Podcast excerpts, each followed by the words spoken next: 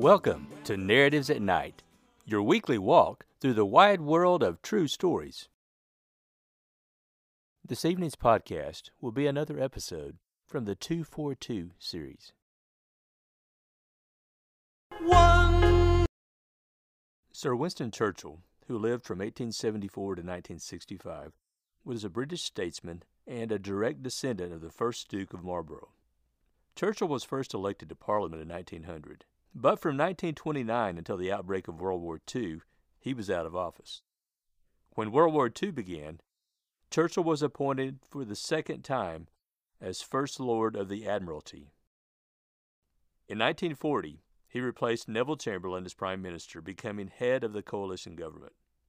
His remarkable powers of oratory and outstanding qualities as a leader made him the personification of British resistance to tyranny and a symbol of the free world's opposition to Nazi Germany's brutality. At one point in World War I, Churchill went across to France as a volunteer to observe the fighting firsthand. In his sandbag shelter at the front line, he was brought a message from a visiting general, a former acquaintance of his who wanted to see him. The general left instructions that Churchill was to walk to a crossroads about three miles away, where a car would pick him up and take him to the general. After waiting at the crossroads for nearly an hour, Churchill was joined by one of the general's officers. The officer informed Churchill that the car had been sent to the wrong crossroads and that it was too late now for the meeting to even take place. Churchill began the long walk back to the trenches in the dark and the rain, and in a bad mood, cursing the general that he considered thoughtless. However, when Churchill got back to his shelter, he discovered that it was no longer there. In fact, five minutes after he had left the shelter to begin his walk to meet the general, a shell had come through the roof, killing the other man inside. Churchill later recorded this. Suddenly, I felt my irritation against General X pass completely from my mind. All sense of grievance departed in a flash. As I walked to my new abode, I reflected how thoughtful it had been of him to wish to see me again and to show courtesy to a subordinate when he had so much responsibility on his shoulders.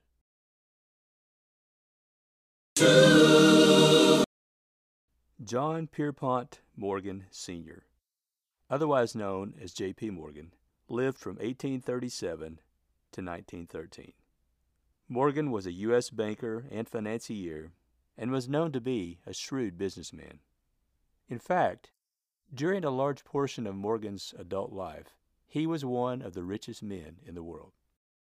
Morgan is considered one of the leading figures during a period in American history known as the Gilded Age. As a wealthy man, Morgan was quite interested in fine jewelry. He once told a jeweler that he was acquainted with that he was interested in purchasing a pearl scarf pin. A few weeks later, the jeweler happened to purchase a beautiful pearl.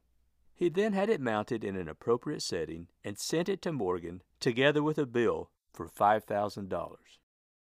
The following day, the package was returned.